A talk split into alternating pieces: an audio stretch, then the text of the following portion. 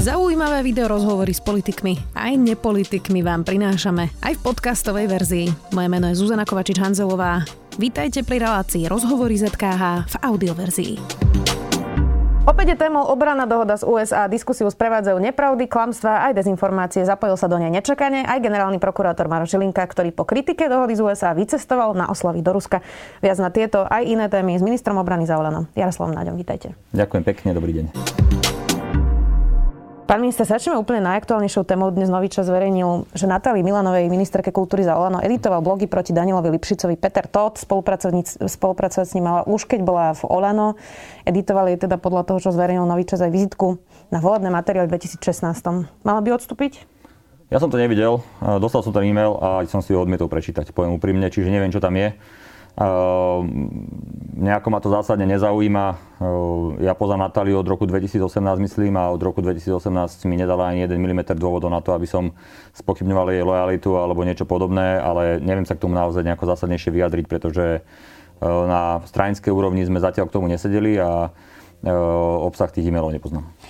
Ona teda hovorila viackrát, lebo Vedeli sme, že sa pozná s Petrom Totom práve z tej strany 99%, e, ale, ale teda ona tvrdila, že od 2012 sa nestretli a popierala vlastne nejaké, nejaké styky, čiže vyzerá to, že nehovorila pravdu.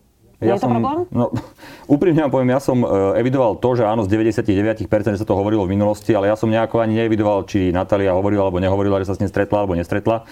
Uh, a ani neviem, že aký vzťah spolu mali alebo čo. To, že spolu pôsobili v 99%, uh, to fakt je. A aj to, že Natália to opakovane povedala, že to bola jednoducho e, chybná časť jej kariéry a ostatné veci, fakt neviem sa k tomu vyjadriť, lebo neviem, o čom to je. A ja predpokladám, že tí ľudia, ktorí sa to zodpovední, sa na to pozrú a prídeme k nejakej diskusii aj v rámci hnutia, ale zatiaľ sme to nemali a ja tu nebudem dávať od stola vo svojej kolegyni. Z mimochodov, s ktorou mám veľmi dobrý vzťah a ktorá ma nikdy zatiaľ nejako nesklamala v ničom, že by som ju nejako tu potápal alebo niečo podobné, určite nie. Posledná otázka k tomu. Zacitujeme, čo sa tam píše. O Igorovi Matovičovi povedala toto. Šašo bol vždy dôležitou postavičkou, mohol si dovoliť povedať pravdu, svoj názor a o hlavu aj tak neprišiel. Spoločnosť asi bude Šašov vždy svojím spôsobom potrebovať. To teda napísalo Igor Igorovi Matovičovi, Petrovi Totovi v tých e-mailoch, tak takto sa asi o predsedovi vyjadrovala. To je v poriadku? Tak ja neviem, či sa rozprávala, vyjadrovala o predsedovi v čase, keď pôsobila Volano a hovorím, nevidel som tie e-maily. Ťažko sa mi k tomu vyjadruje. Ja neviem, v akom kontexte to zaznelo, ani čo tam bolo.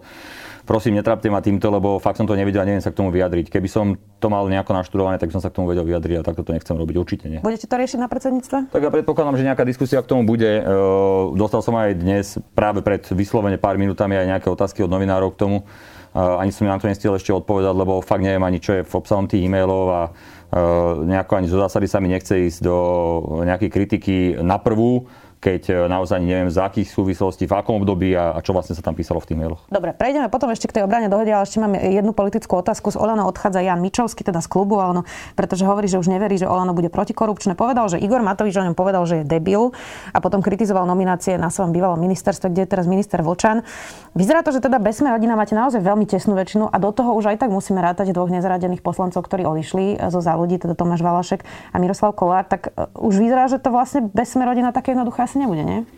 Ja si nie myslím, že nikdy, alebo tak, si, tak to poviem, že myslím si, že nikdy v podstate nebolo nejako zásadne témou dňa, aby sme fungovali komplet celá koalícia bez sme rodina. Ja stále rátam s tým, že máme plus minus 91, alebo koľko to je poslancov v súčasnosti. E, rovnako tak e, môžem povedať, že v tých otázkach, ktoré sa týkajú nejakých zásadných vecí, na ktorých nám záleží, alebo ktorých, na ktorých aj mne záleží ako ministrovi obrany, ale aj celkovo, napríklad v súvislosti so zdravotníckou reformou a tak ďalej, tak aj tí poslanci, ktorí odišli e, z koaličných strán, tak jednoducho zahlasovali väčšinou. A to isté aj Janko Mičovský. Ja ľudsky ho mám veľmi rád, toho človeka. Naozaj máme veľmi pekný vzťah. E, nikdy sme neprišli do žiadneho nejakého sporu alebo niečo podobné. Mrzí ma, že opustil poslanecký klub, ale ma to urobil predčasne, pretože on prišiel s nejakými požiadavkami niekedy okolo sviatkov a v podstate sme prvý deň v práci po troch kráľov a hneď oznámil ráno e-mailom, že odchádzam. E, nemusel to urobiť. Je mi to ľúto, ale zároveň sa nebojím, že by sme stratili hlas ako koalícia. Takže e, neviem úplne úprimne e, vám povedať, že aké sú tam tie dôvody. Počúvam z dvoch strán ako keby diametrálne odlišné pozície. Mm. Janko hovorí niečo, čo deklaroval, že nominácia a tak ďalej. Potom počúvam, že v podstate človeka, ktorého on vymenoval za šéfa lesov a potom on on vyhodil ako šéfa lesov, že najprv vymenoval nejakého človeka, toho istého potom vyhodil a teraz vlastne chcel, aby ho odbral vočan naspäť. Že ako keby ani sám nemal úplne jasné tam pozície k nejakým osobám. Nie som, nechcem byť ani, ani sudcom, ani nič podobné. Mrzí ma Jankov odchod z klubu ale zároveň sa nebojím, že by sme stratili ako koalícia hlas. Určite nie. On inak teda nedávno eh, nazval Igora Matoviča slovenským havlom. Tak nehovorí toto niečo o líderstve Igora Matoviča, že niekto, kto ho nazve slovenským havlom, vlastne o pár mesiacov potom odchádza? Mm, tak ja som zachytil včerajšie vyjadrenie aj eh, Igora, ktoré eh, povedal, že on má natoľko rád Janka Mičovského, že nemá ani dôvod nejakým spôsobom komunikovať jeho odchod, že mu to je ľúto. Je nám to ľúto asi všetkým. Janko bol pevnou súčasťou hnutia Olano a DNA boja s korupciou a mňa mrzí toto jeho rozhodnutie, veľmi úprimne to poviem. Na druhej strane, verte mi, že ja keby som mal nejakú vedomosť o nejakom korupčnom správaní kohokoľvek volano, tak by som tiež neostal ticho a ja takúto vedomosť nemám. To, že sa dejú také veci, a vidíme to aj na iných ministerstvách, že odíde nejaký minister, príde nový a potom ten, ktorý tam pôvodne pôsobil, tak má pocit, že to robil lepšie a že tie jeho ľudia boli lepší, ale ja rozumiem tomu, že každý minister chce mať svojich ľudí na pozíciách. E, takisto aj Vlado Lengvarsky. Jednoducho prišiel po Marekovi Krajčimu, nehovorím, že Marek bol zlý minister a práve naopak mali sme vždy spolu dobrý, veľmi korektný a dobrý vzťah. E, ale jednoducho prišiel nový minister Vladimír Lengvarsky, zobral tam svojich ľudí a teraz tí ľudia, ktorí tam boli s Marekom e, Krajčím, majú ako keby pocit že im bolo ublížené alebo niečo podobné, ale ja rozumiem tomu, že minister potrebuje svojich ľudí, s ktorými bude pracovať a takisto to potrebuje asi aj Samuel Vočan a toto sú skôr také ako keby osobné, osobné diskusie alebo spory, ktoré nemajú nejaký korupčný nádych alebo niečo podobné a hovorím, je mi to ľúto a ja verím, že, že Janko bude stále súčasťou, aj keď už nie osobne v klube, ale súčasťou e, toho DNA a, a veľmi vplyvným a dobrým človekom v Národnej rade. Poďme k tej obranej dohode, to je teraz hlavná téma. Máte spor s generálnym prokurátorom? Ja som s ním nemal žiaden spor nikdy. a, uh, ani teraz to nevoláte spor? Ani teraz to nevolám spor. Uh, príde mi to absurdné. Uh, viete, to, to bolo celkom vtipné, lebo tá uh, zmluva o obrannej spolupráci bola v štandardnom, relatívne dlhom pripomienkovom konaní, myslím, že ak sa nemýlim, od 14. decembra do asi 4. januára. Eh, dali sme k tomu tlačovku, že to dávame a tak ďalej. A my sme vôbec eh, nepočuli ani jeden nejaký spochybňujúci hlas z, z generálnej prokuratúry. A keď sa pozrieme aj do minulosti, a keď sa takéto zmluvy, takéhoto charakteru príjmali, generálna prokuratúra nikdy do nich nevstupovala, lebo to nie je ich kompetencií. Ale sú povinne pripomienkujúci subjekt a zrazu mi volá, volajú z média, myslím, že to bolo verejnoprávna televízia, že údajne sme dostali 35 pripomienok v posledný deň to bolo pripomienkové konania z generálnej prokuratúry a že či sa k tomu vyjadríme. No tak ja hovorím, ja o ničom neviem. Tak sa pozriem e, na e, teda e, portál, kde sa dávajú pripomienky. Tam nebola ani jedna pripomienka z generálnej prokuratúry a hovorím, a teda vy odkiaľ viete, že sú pripomienky? No, tak sme počuli z generálnej prokuratúry. Hovorím, tak vy ste počuli, ale nám nebolo nič zaslané. Potom dlho bolo ticho, potom zrazu bol status na Facebooku generálneho prokurátora.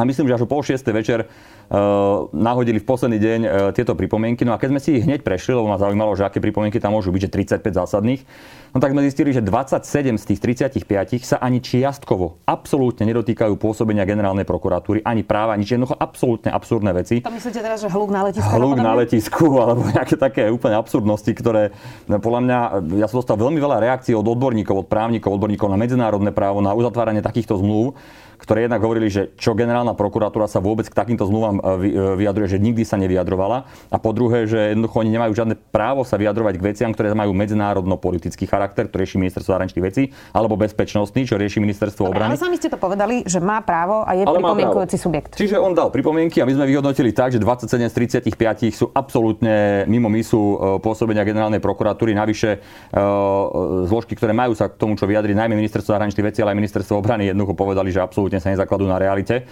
Čiže 27, sme ich zavolali na medzirezortné pripomienkové konanie, e, pardon, na e, rozporové konanie. A, a teda zistili sme, že pán generálny prokurátor síce dal zásadné pripomienky 35, ale ani nemal dôvod alebo potrebu sa zúčastniť toho rozporového konania. Stačí, no tak zavolali, zvolali sme to na úroveň štatutárov, uh-huh. čiže keď mu na tom tak strašne záležalo, že dal k tomu e, status, e, že, dal, že to novinárom oznamoval bez toho, aby to oznamoval ministerstvo obrany, že navyše e, k tomu sám nahlásil nejaké do, do médií nejaké stanoviska, čo štandardne robia hovorcovia.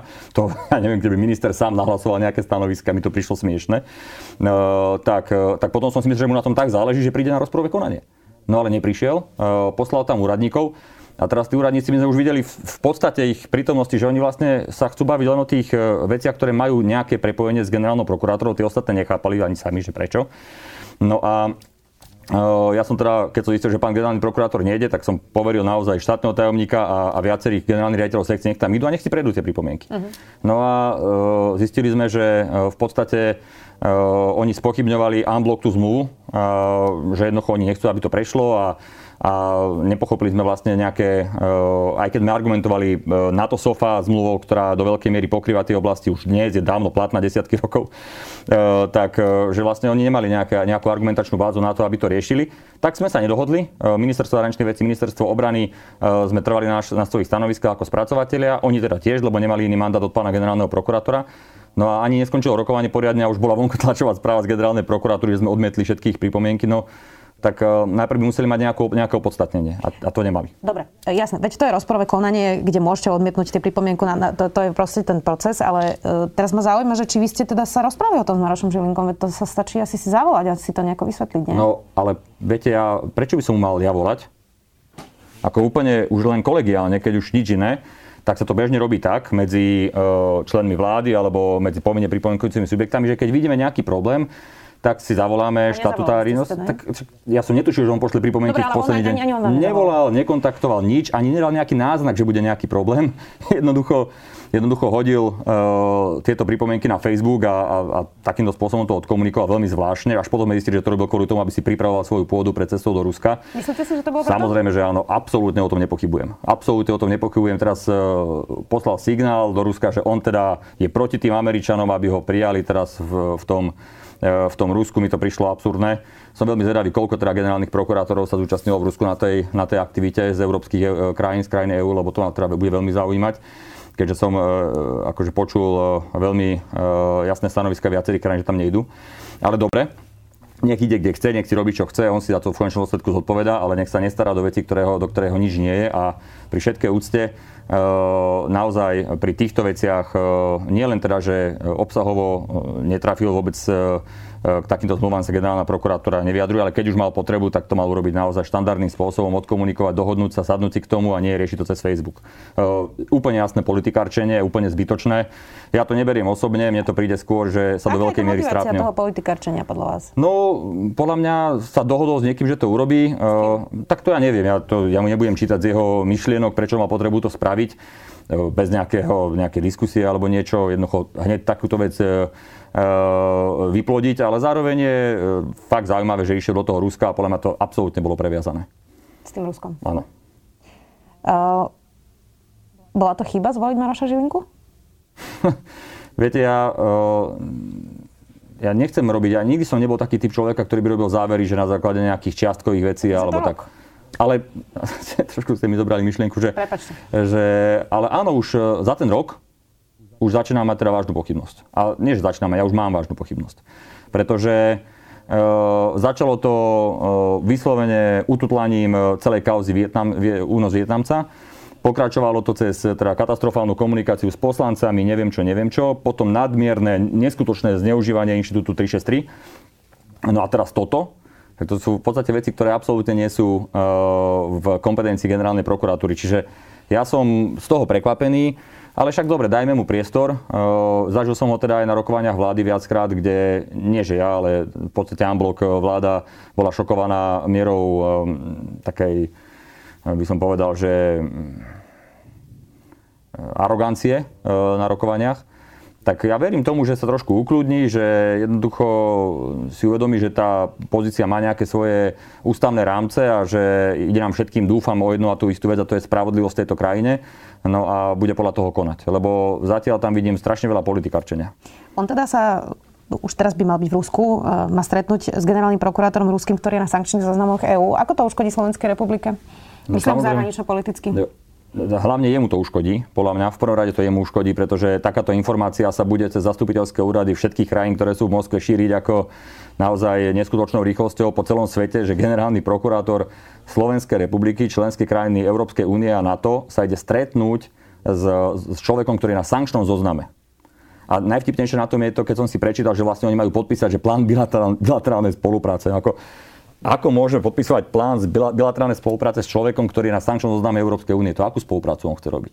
Čo chce teraz bojovať, e, aby e, tá ruská prokuratúra, tie tisíce ľudí, ktorých tam majú politických väzňov, aby ich pustili e, na slobodu, alebo akú spoluprácu bilaterálnu chce robiť generálny prokurátor s Ruskou federáciou, s človekom, ktorý je na sankčnom zozname EÚ absolútne nepriateľné, ale viete, vláde ako takéto neuškodí. Slovenská republika bude spomínaná negatívne v spravodajstve novín, bude spomínaná negatívne e, v spravodajstve diplomatickom, ktorí si budú posielať e, zastupiteľské úrady tam.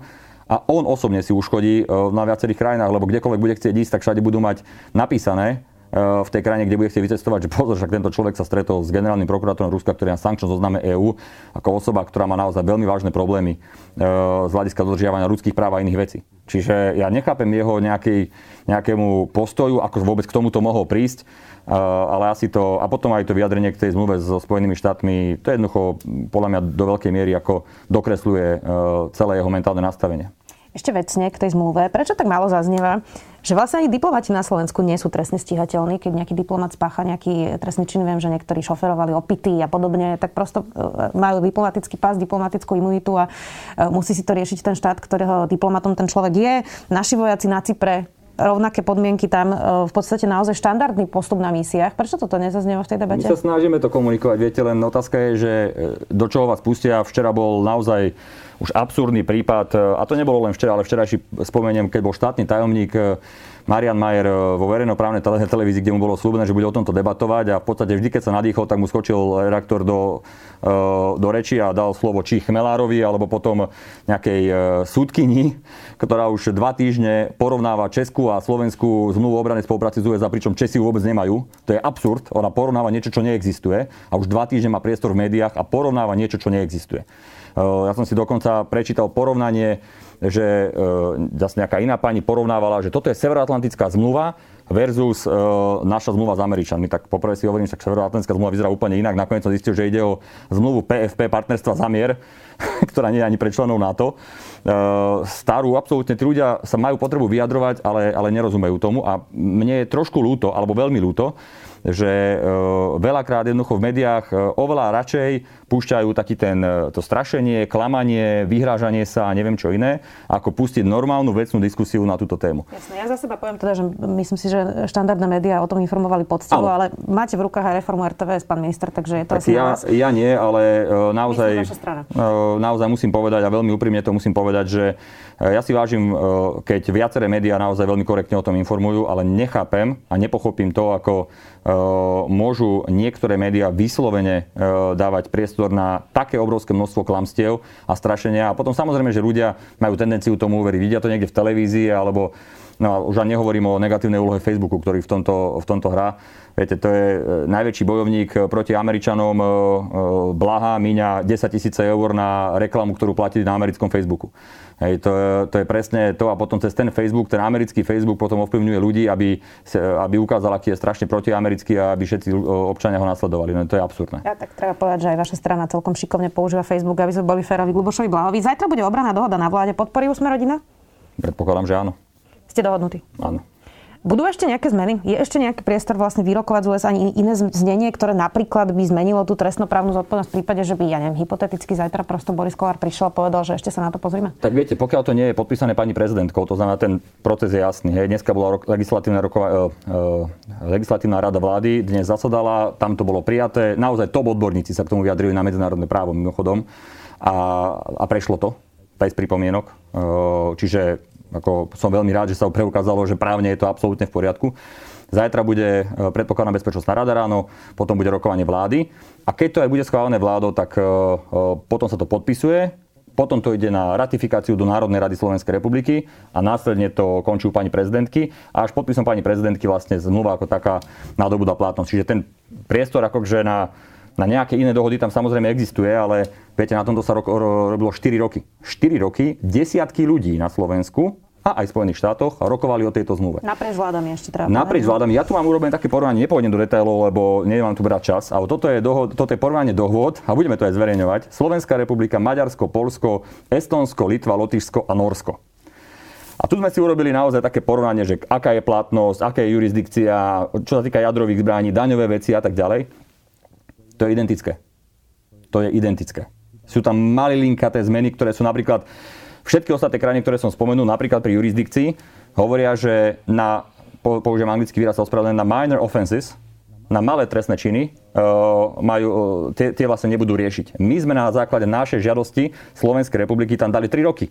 Aby to bolo explicitne jasné, čo sú tie minor offenses. Tak my sme jediná krajina, ktorá tam má napísané, že do troch rokov trestné, uh, trestná sadzba, tak tie jednoducho sa môžeme rozhodnúť, či si ich necháme, alebo si nechajú Američania. Všetky ostatné budeme riešiť my. Tie ostatné krajiny, ktoré som povedal, majú napísané len minor offenses. Tam to ani nemajú definované na 3 roky.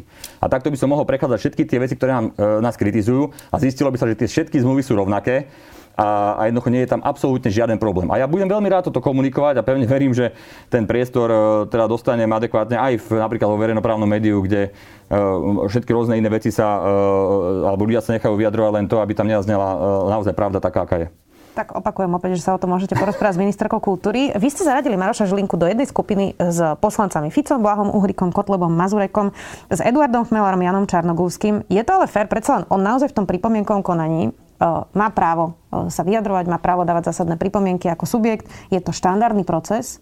Nevybočil z neho, okrem toho, že tam teda možno povedal aj nejaké svoje názory, ale to robia viacerí aj KBS pripomienkuje zákony ako subjekt. No, to tiež nie tam, je povinne pripomienkujúci subjekt, to je trošku iná poloha. Tiež tam píše všelijaké veci, jasné. Ja len hovorím, že je adekvátne dávať ho do jednej skupiny napríklad s Uhrikom, Kotlevom a Mazurekom? On sa dal sám do tej skupiny. Pani redaktorka, nie, že ja som ho dal do tej skupiny. On svojimi pripomienkami, ktoré odkopíroval z facebookových statusov týchto ľudí, sa dal sám do tej skupiny. Ako mne, to, mne to ľúto a o to viac, že naša strana vo veľkej miere ho podporila za generálneho prokurátora, ale on sa dal sám do tej skupiny. A ja som e, to nebral tak, že či je niekto extrémista alebo nie je niekto extrémista. Ja som tam vymenoval tých ľudí, ktorí klamú a šíria nezmysly o tejto zmluve. A on sa do, sám do tej skupiny zaradil. Mne to je ľúto, ale naozaj som ho vyzval, teda keď si svoj, stojí za svojimi slovami, tak nech urobí so mnou tú verejnú výzvu, na ktorú som, ktorú som dal. Nech to urobí, keď sa potvrdí jediná vec tých vecí, ktoré on tam napísal, z tých, ktoré som vymenoval, to znamená jadrové zbranie, strata suverenity, ja neviem, čo všetko tam bolo, tak keď sa to potvrdí, ja okamžite odídem a už v živote nebudem kandidovať. Ale keď sa to nepotvrdí, tak nech odíde on.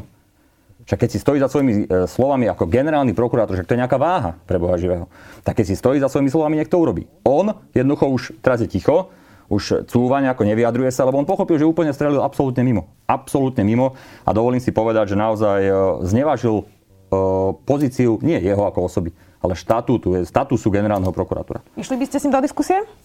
Čak bez problémov. S Marošom Žilinkom môžeme ísť do diskusie kedykoľvek. Ja len hovorím, že nájdete mi jedného človeka, ktorý je naozaj že odborník na e, medzinárodné vzťahy, ale že odborník nie je taký samozvaný, alebo, alebo na obranu, na bezpečnosť a poďme diskutovať o tej zmluve. Lenže väčšina ľudia, ktorých aj vy poznáte a ktorí jednoducho sú odborníci na obranu, bezpečnosť a tak ďalej, oni nespochybňujú tú zmluvu. Spochybňujú to len tí, ktorí za tým hľadajú politiku, lebo potrebujú získavať nejaké pláne body na nejakom strašení Američanmi. Ja garantujem ešte raz, prepačte, ale poviem to tu, garantujem ešte raz, žiadna základňa na Slovensku, žiadne jadrové zbranie na Slovensku, žiadna strata suverenity na Slovensku. Jednoducho všetko úplne štandardné, tak ako tá zmluva je podpísaná v 23 z 29 krajín NATO. Poďme aj na ďalšie témy. Hnutie Republika, ktoré e, často obhajuje záujmy Kremla, sa pochválilo novým členom vo svojom týme a predstavili teda plukovníka vo výslužbe Petra Pukana, ktorý pôsobil podľa svojich slov vo vojenskom spravodajstve. Pukan podľa toho, čo hovorí, odišiel do civilu minulý rok a bol zástupcom šéfa kontrarozviedky. Aký problém máte, e, aký veľký problém je vlastne v rezorte s vojakmi, ktorí inklinujú k pravicovému extrémizmu? No, v všeobecnosti poviem, že e, prebieha očistný proces. Očistný proces ako v ozbrojených silách, tak aj vo vojenskom spravodajstve a tento čerstvý príklad je presne príklad toho. Jednoducho ten systém funguje a tí ľudia, ktorí, u ktorých sa identifikuje takéto zmýšľanie, tak jednoducho postupne odchádzajú. Pukan tvrdí, že on k Uhrikovcom prestúpil kvôli chystanému povinnému očkovaniu vojakov proti covidu a tvrdí, že ešte pod Janom Balcerom aktívne pracoval proti prijatiu obrannej dohody z USA a Hnutie republika tvrdí, že Pukan sa dostal na svoj kariérny vrchol práve za vašej éry. Je nebudem, nebudem komentovať eh, to, čo robil alebo nerobil, lebo sa zabávam, keď čítam jeho vyjadrenia naozaj. Ale to je veľmi zaujímavé, čo, čo tam povedal a ja sa naozaj na tom smejem. Ešte raz si to prečítajte, že keď bol dôstojníkom vojenského spravodajstva, to znamená štátnej organizácie, tak štátna organizácia, ministerstvo zahraničných vecí a ministerstvo obrany, dve štátne organizácie, pripravovali dohodu s, s Američanmi, túto, presne túto, v konečnom dôsledku viacerí terajší predstaviteľe opozície boli vtedy vo vláde a, a presadzovali tú dohodu.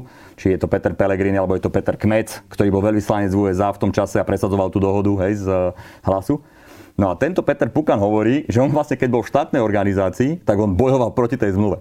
Však pod Balciarom. Však to len ukazuje to, ako fungovalo vojenské spravodajstvo v minulom období, že vlastne vojenské spravodajstvo bojovalo proti vlastnej štátnej organizácii, organizácii ministerstvo obrany a ministerstvo zahraničných vecí.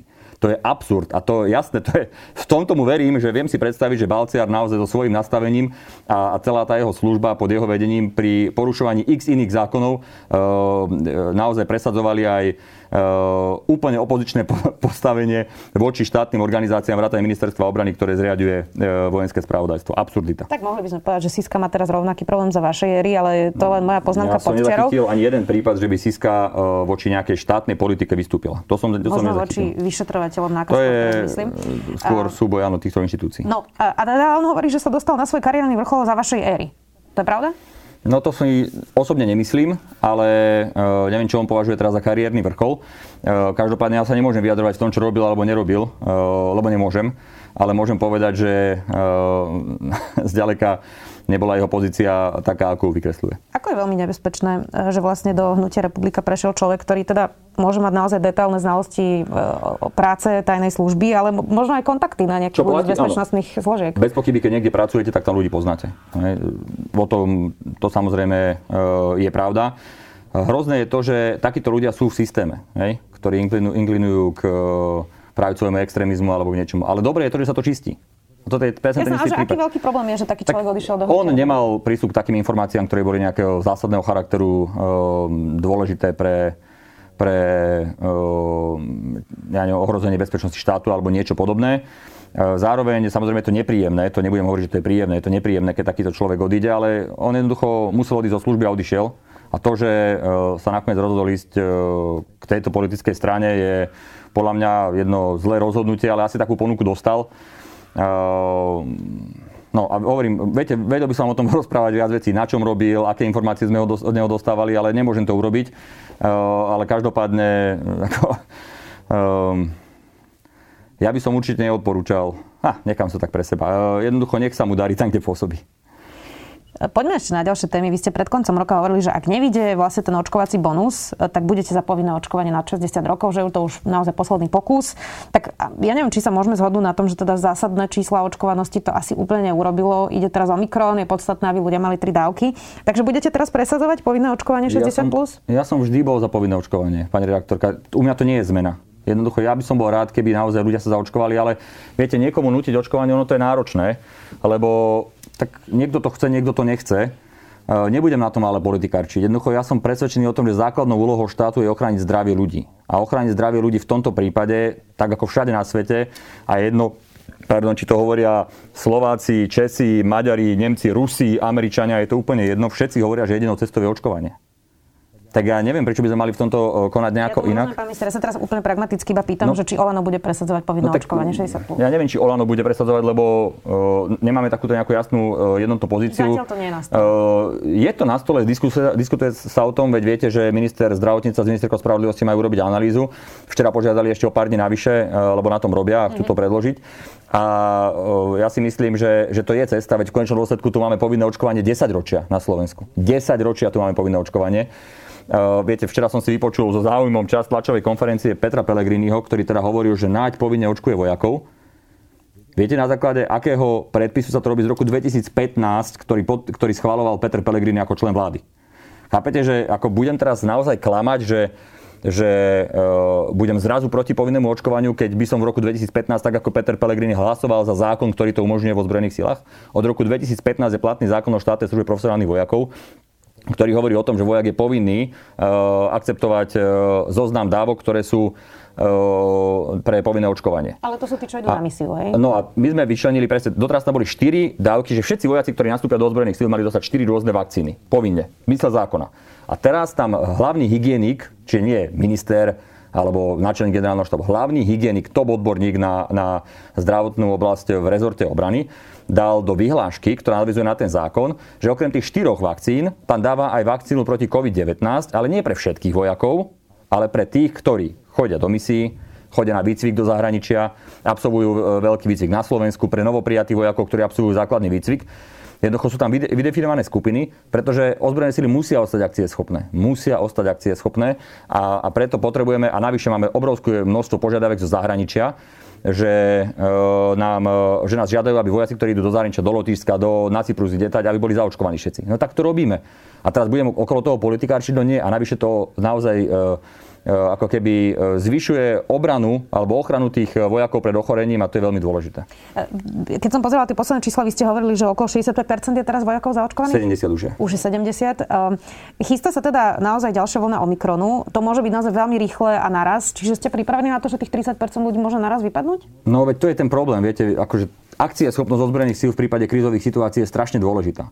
A my máme naozaj problém s tým, že jednoducho ideme na cvičenie, boli sme zahraničí na cvičení a zrazu nám, ja neviem, z 300 vojakov, ktorí na cvičení nám uh, zrazu od zahraničného kolegu ochorie jeden a zrazu sú 15 chorí a môžete celé cvičenie vlastne zrušiť, lebo všetci musia ísť do karantény.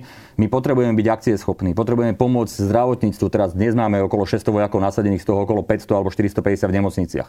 Jednoducho potrebujeme, aby tí vojaci boli zdraví, aby mohli fungovať a preto chceme to očkovanie a urobiť. Čo sú v nemocniciach, sú všetci zaočkovaní? No, buď sú zaočkovaní, alebo sú prekonaní. Uh, ale myslím si, že iná kategória nie je nasadená. Uh-huh. Snažíme sa to robiť. A potom to je ale aj nefér. Viete, lebo keď vojakov, niektorý vojak vám povie, a boli takí jednotlivci, nechcem to paušalizovať, boli takí jednotlivci, že ja sa nedám zaočkovať a potom nech všade nasadzujú do tých nepríjemných vecí tí, čo sú zaočkovaní tak to tiež asi to nie je úplne fér. Však to pochopíte aj sama, že jednoducho musíme uh, držať tú líniu a kde inde, keď nie v ozbrojených silách, naozaj by sme mali uh, byť tým posledným garantom, že štát bude fungovať aj v ťažkých situáciách.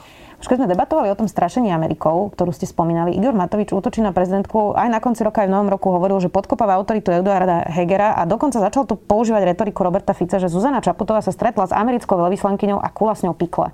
Toho teraz parafrazujem. Uh, tak nestraší Ameriku aj Igor Matovič? No tak viete, bolo niekoľko prípadov aj v minulosti, nielen tá, táto, keď Igor mal nejaké, nejaké stanovisko k Spojeným štátom, ja som vždy povedal svoj názor. Aj v tomto prípade som mu to povedal, aj v minulosti som mu povedal, že ja si nemyslím, že to bolo tak. Uh, on tvrdí, že má svoje informácie, ja opýtajte sa jeho, prečo to tvrdí, ako to tvrdí. Pod sebou je tajnú službu. a to čo, keď mám tajnú službu pod sebou, neznamená, že uh, sledujem. Vedeli, že čo, že sa stretne pani prezidentka, to by som musel sledovať. Keby kula pikle nejaké zásadné za keby, za. Keby zásadné kula, Dúfam, pikle, že by o tom vedelo. Keby zásadné pikle kula, určite by o tom vedelo nielen slovenské spravodajstvo, ale aj Slovenská informačná služba, ale uh, samozrejme, že ja som svoj názor na to Igorovi povedal. Ale aké informácie má Igor Matovič o tom? Ja tomu nerozumiem. Viete, veľakrát sa potvrdili informácie, ktoré Igor Matovič mal a my sme ich nemali a nakoniec sa potvrdili, len spomeňme na Jankovsku a množstvo iných prípadov, kedy niečo povedal. Všetci tvrdili, že to nie je pravda, nakoniec sa to ukázalo pravdivé. V tomto prípade, ale konkrétnom, ja som osobne presvedčený, že samozrejme žiadne e, pikle sa nekujú, ale treba sa pýtať Igora na tie veci. Prosím, nepýtajte sa ma na to, čo on povedal, lebo budeme tu vykladať do nekonečná veci, o ktorých možno nemám informáciu, alebo vám hovorím rovno, že mám iný názor. Tak bohužiaľ sa vás musím pýtať ešte na ďalšieho výrok. On počas sviatkov hovoril, že chce otvárať koaličnú zmluvu, to sa týka vlády, tam ste členom. Mária Koliková podľa neho okupuje ministerstvo spravodlivosti. Sa zreagovalo, že bude e, v takomto prípade žiadať post pre predsedu parlamentu. Bol to len nejaký sviatočný výkrik, alebo je to reálna diskusia, ktorá vás čaká vo vláde, že budete otvárať koaličnú dohodu a menia, meniť sa budú ministerstva? Neviem, ako to celé skončí, lebo naozaj teraz sa fakt, že sústredíme na iné veci. E, teraz toto nie je nejakou témou, ale faktom je tiež to, že e, reálny status quo nie je reflektovaný v koaličnej zmluve. Jednoducho dnes má uh, Saska naozaj nie, že nie že o jedno, ako sme jej dali v rámci koaličných dôvod miesto viacej, ale má o dve miesta no, viacej. A za ľudí má štyroch poslancov. A za ľudí má štyroch poslancov. Čiže áno, či, to nie je iba o Saske, to je o celých tých, tých počtoch, ktoré tam sú. Ja osobne, viete, ja si hovorím, že mali by sme asi mať jasne stanovené dohody, že e, kto s kým, kto za koho kope, hej, obležme si dresy, aby bolo jasné, že vlastne kde sme a akým spôsobom to bude fungovať. E, funguje to zatiaľ? Mm, tak akože pri denodennom fungovaní vláda funguje, to nie je problém, ale Ehm, v konečnom dôsledku voľby ukázali, aké je percentuálne rozloženie... Viete, prečo sa ehm, pýtam, pán minister? povedzte. lebo e, z toho, čo Igor Matovič hovorí, e, tak podľa neho je problém SAS, ale pri tých reformách na konci roka to vyzeralo, že problém je sme rodina.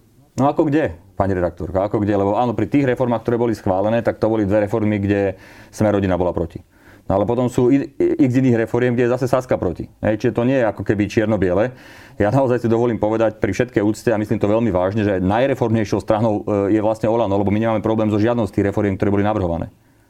To je, e, my, tí, si, tí sa zaseknú, tí sa zaseknú, jedni na druhých sa vyhovárajú, potom hľadáme počty bez jedných, bez druhých, aby to prešlo. No ale však je to, v, je to predsa v e, programovom vyhlásení vlády, tak konajme zodpovedne. A keď v prípade sme rodina sme dokázali naozaj niekedy vyslovene o jeden hlas schváliť nejakú reformu, no tak sa to podarilo, som rád za to, ako keby je to urobené, no a teraz pôjdeme na tie zmluvy, kde má problém zase Saska. Takže ako ja by som bol najradšej, keby sme prestali sa hádzať o zem pri jednotlivých témach. Napríklad takéto veľmi zvláštny postoj Sasky v súvislosti s, s daňovým stropom, alebo ako to oni nazývajú, Ehm, že už jednoducho... Aby sa nezvyšovali dane? Aby sa v žiadnom spôsob, spôsobom, že ústavným zákonom to prijať, to aj ekonomovia hovoria, že to je nezmysel. Jednoducho, že to všetci, tá kritika smeruje na Sasku a oni sa jednoducho zasekli. Hej? A hovoríme o ústavnom zákone, kde potrebné aj ich, sú aj ich hlasy. Takže ja verím tomu, že naozaj teraz nejak, v nejakom balíku, tak ako som to hovoril mimochodom aj pred asi pol rokom, že že pri jednotlivých témach, že nájdeme potom spoločné riešenia a schválime ich, našlo sa, schválilo sa a verte mi, že sa nájde aj v ďalších a že to bude OK. Dobre, ale je to teda reálne otvárať koaličnú dohodu? Bolo dobre, keby sme naozaj e, ju upravili tak, ako je. Ja by som naozaj sa tu nevyhrážal ako, ako e, Rišo Sulík tým, že budeme brať predsedu parlamentu, pretože na konci dňa, Boris to už povedal, myslím aj opakovane jasne, že on keď bude potrebovať ako keby prečísliť počet poslancov, tak e, tí ľudia, ktorí s ním nespolupracujú a sú nezaradení, tak sa zaradia do jeho poslaneckého klubu a stále bude mať viacej poslancov ako Saska a tým pádom to nehrozí. Po očakávaní voľne s Omikronom sa prehodnotí ďalšie pôsobenie Vladimíra Lengvarského vo funkcii ministra zdravotníctva vyhlásil Igor Matovič. Takže má sa aj minister Lengvarský bať o svoj post. Vy ste ho teda pôvodne odporúčali na tú funkciu ministra zdravotníctva, ak si dobre pamätám. Pamätáte si zle, ale áno, je taký narratív, ktorý beží, že som to urobil ja. Nie, nie je to, nie je to pravda. Ja som bol trošku nešťastný, že mi ho berú z Ružomberka a áno, je pravda, že keď eh, na predsedníctve sa otvorilo, že kto by mohol nahradiť Mareka Krajčího, tak nie on napadol, ale ja som ostal ticho, lebo som ho nechcel pustiť z rezortu preč, ale bol to iný človek eh, ktorý, jeden z poslancov a hm, teda vplyvný človek, poslanec, ktorý prišiel s jeho menom a keď sa ma pýtali tak ja som povedal, že áno, že je to výborný kandidát. Má sa bať o stoličku? Viete, ja si teraz vám poviem úplne jednu veľmi úprimnú vec. Nikto z nás sa nebojí o, stoj, o stoličku. Ja som si už toľkokrát povedal, že keď by som zajtra skončil, mal svetý pokoj. Myslím si, že takisto uvažuje aj vládo. Nikto z nás sa nebojí o stoličku, každý to berie ako zodpovednosť, ktorú je potrebné realizovať pre túto krajinu. Dobre, a... Tak preformulujem otázku. Má očakávať svoj odchod? To si nemyslím. Ako ja si myslím, že to je hlavne úloha. Áno, to je debata, ktorú bude viesť e, Vlado Lengvarský, e, predseda hnutia a predseda vlády. A oni sa dohodnú a, a urobia nejaké rozhodnutie, ale ja nevidím dôvod na to, aby vládo skončil. Je to dobrý minister. Je to podľa môjho názoru veľmi dobrý minister. Tak uvidíme, ako to dopadne. Ďakujem veľmi pekne, že ste si našli čas na nový rok. Minister obrany za Olano. Jaroslav Nať, ďakujem. Ďakujem veľmi pekne, prajem všetko dobré. Počúvali ste podcastovú verziu relácie Rozhovory ZKH. Už tradične nás nájdete na streamovacích službách, vo vašich domácich asistentoch, na Sme.sk, v sekcii Sme video a samozrejme aj na našom YouTube kanáli Denníka Sme. Ďakujeme. Niekedy sa politici hádajú, niekedy hovoria o boji s pandémiou či o očkovaní. Vo svete sa menia vlády, odohrávajú sa prevraty, ale aj nové prevratné vedecké objavy. To všetko sú správy a to všetko sú správy, ktoré vám prinášame každý deň. Ja som Tomáš Prokopčák a spolu s kolegyňami a kolegami vám každý pracovný deň prinášame ranný spravodajský podcast Dobré ráno. Už viac ako 3 roky tak spoločne štartujeme deň a to aj v týchto čudných pandémiách pandemických časoch. Podcast nájdete vo vašich podcastových aplikáciách na Spotify alebo každé ráno aj na webe a v apkách Deníka Sme.